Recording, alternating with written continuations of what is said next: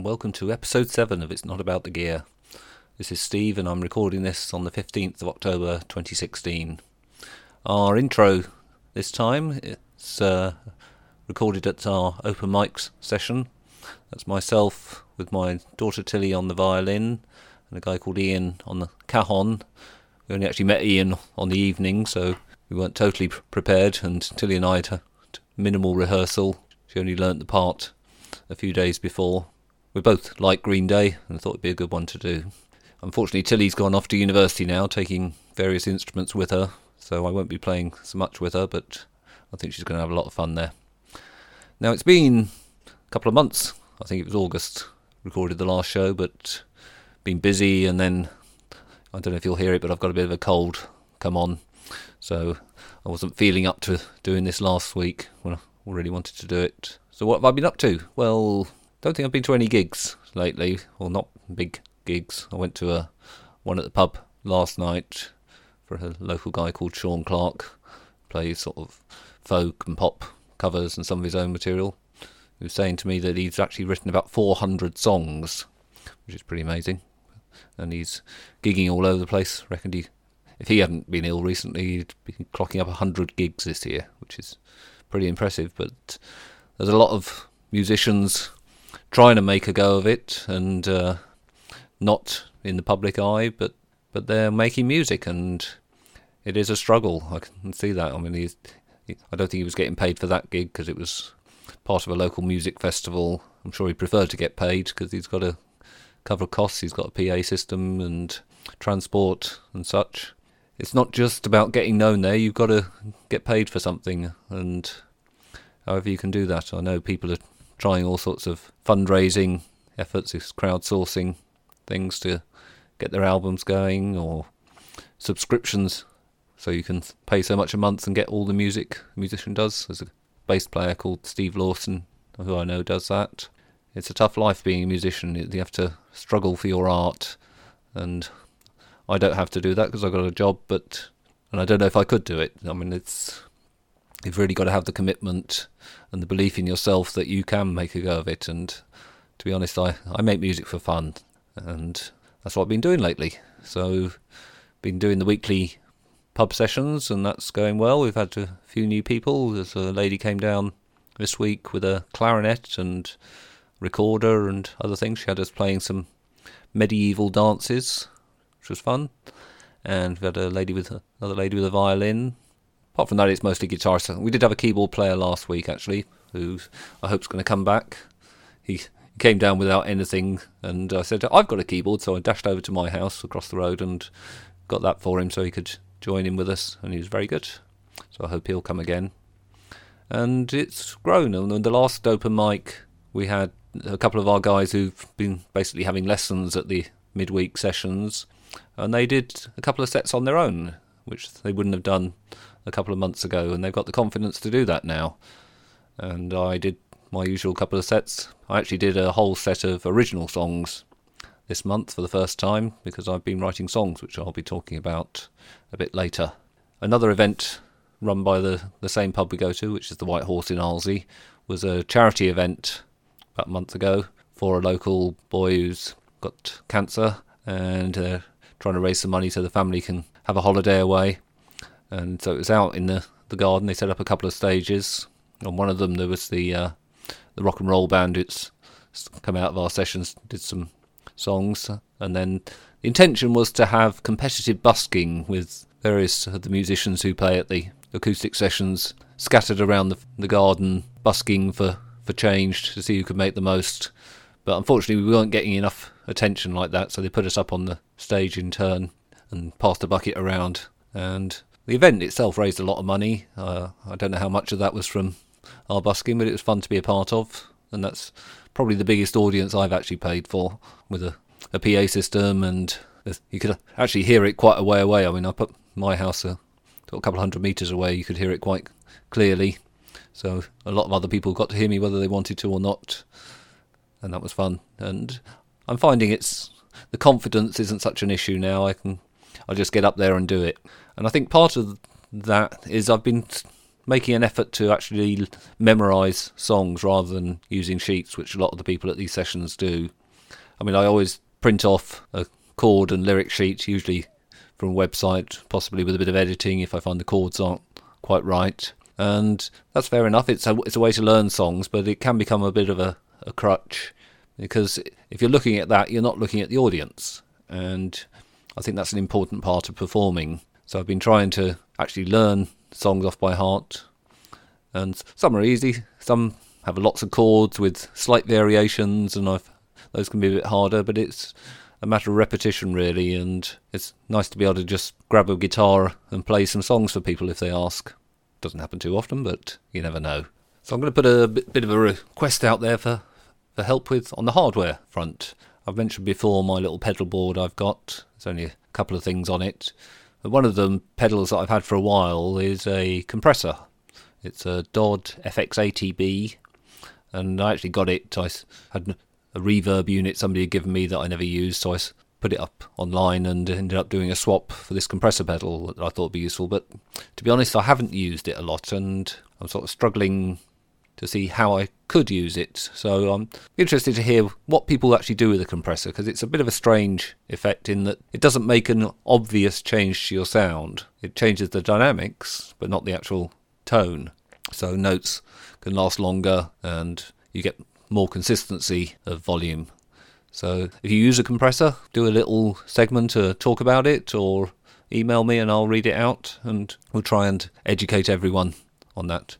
I know actually my friend Larry had exactly the same pedal, but I don't think he has it on his board anymore. He's probably got something else now. And the other topic I wanted to talk about was songwriting.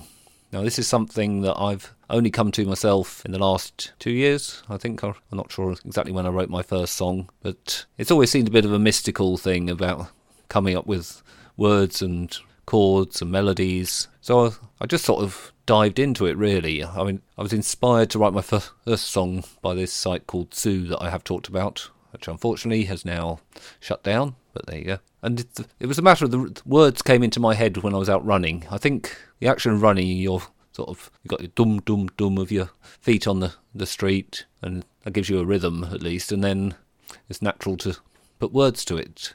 I mean, I, I don't listen to music when I'm running. I actually listen to podcasts, so it's almost all talking. And sometimes I actually zone that out when I get a lyric come into my head, and then I have to try and remember it for when I get home. So either quickly record it or write it down. But uh, I've t- tended to come up with sort of a line and then develop it. And for the chords, I mean, I've gone for fairly simple things. I mean, one of my first few songs, I mean, they're basically 12 bars or variations of that, those three chords. In fact, just about everything I've written has. Although I have ventured into the middle eight re- recently, so trying to get some different chords into the middle of the song.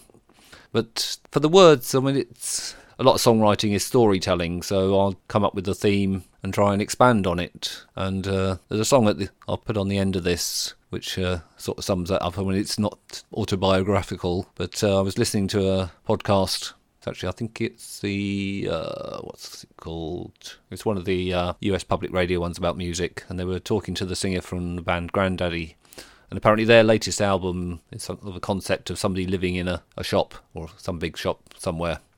And I happened to be driving home past IKEA in London, and the line came to me, "I want to live in IKEA," and I took that and ran with it and tried to get some ideas of things that were in the shop and what you could do there and made a song out of it. And uh, it's actually gone down very well that one. I've had people singing along at the open mic because i tend to put my songs up on youtube just so they're recorded in some ways and if anyone wants to listen and I've, I've had a few nice comments about them as a friend of ours who can be quite cynical at times has actually said nice things about my songs i mean maybe i need to have a proper chat with him sometime but uh, maybe just appreciates that I'm giving it a go. And I'm not young, a young guy. I mean, it's not going to be like Sean and write 400 songs. I mean, he's probably only about in his 20s or something. But uh, my ambition is to try and write an album's worth. So I've got about three or four at the moment. Some of them need a bit of work. I mean, this IKEA song that you'll hear is maybe it needs another verse. I mean, it's only like a minute and a half long. But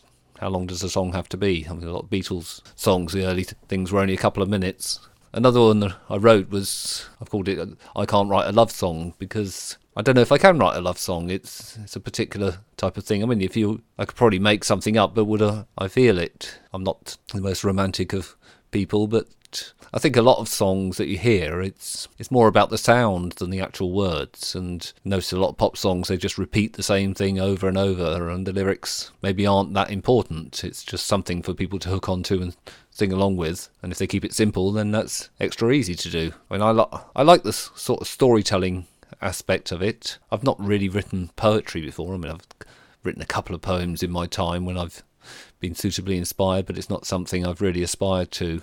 And I have to admit that when I listen to a lot of music, I don't necessarily listen to all the words. Mean, it varies, and I listen to music when I'm working, and then it's just background. But I will sometimes sit and listen to music and analyse it a bit more. But I think everyone has their own tastes in what they listen to and how they listen.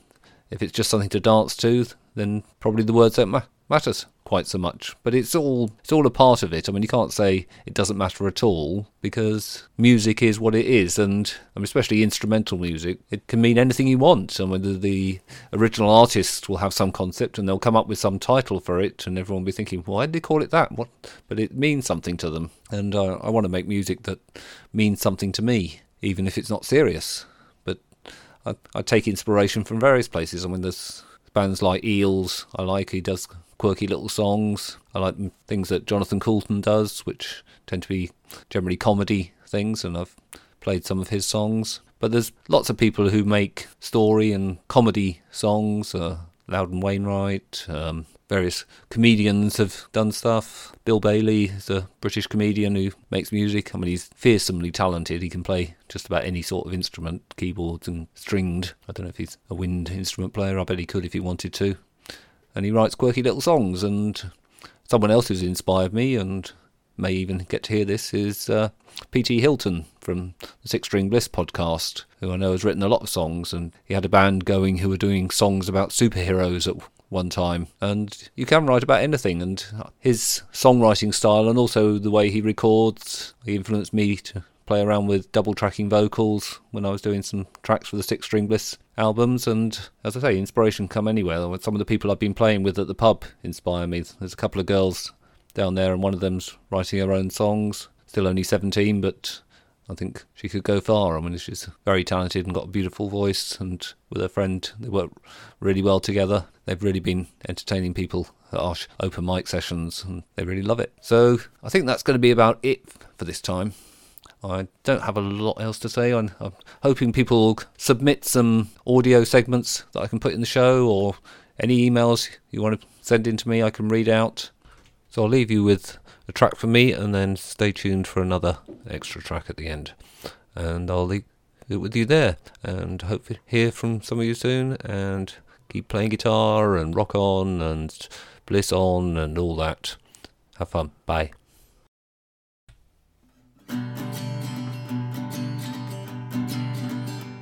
Now we all dream of the perfect house, the kind designed to look nice. But it's not like that in the real world, but it becomes a big mess in a trice. Wanna live in IKEA, where the books are in Swedish and the TVs don't work, and there's millions of lights and a table called beer. Wanna live in IKEA. I sleep in a different bed each night till I find a mattress that's right. And I'd eat my dinner in a different chair under a different light. Wanna live in IKEA where a game of hide and seek can last for a week. There's a restaurant for food and the food produce for a week. Wanna live in IKEA? And when the zombie apocalypse comes down and riots break out all over town, I'm gonna lock myself in the IKEA store with enough tea lights to last the third world war. Wanna live in IKEA? Thousands of pencils to write down my thoughts, and a plethora of coffee, tables and forks, and more balls than you consume, and a stack of cushions that'll reach the moon. Wanna live in IKEA? Wanna live in IKEA? Wanna live in IKEA? Wanna live in IKEA?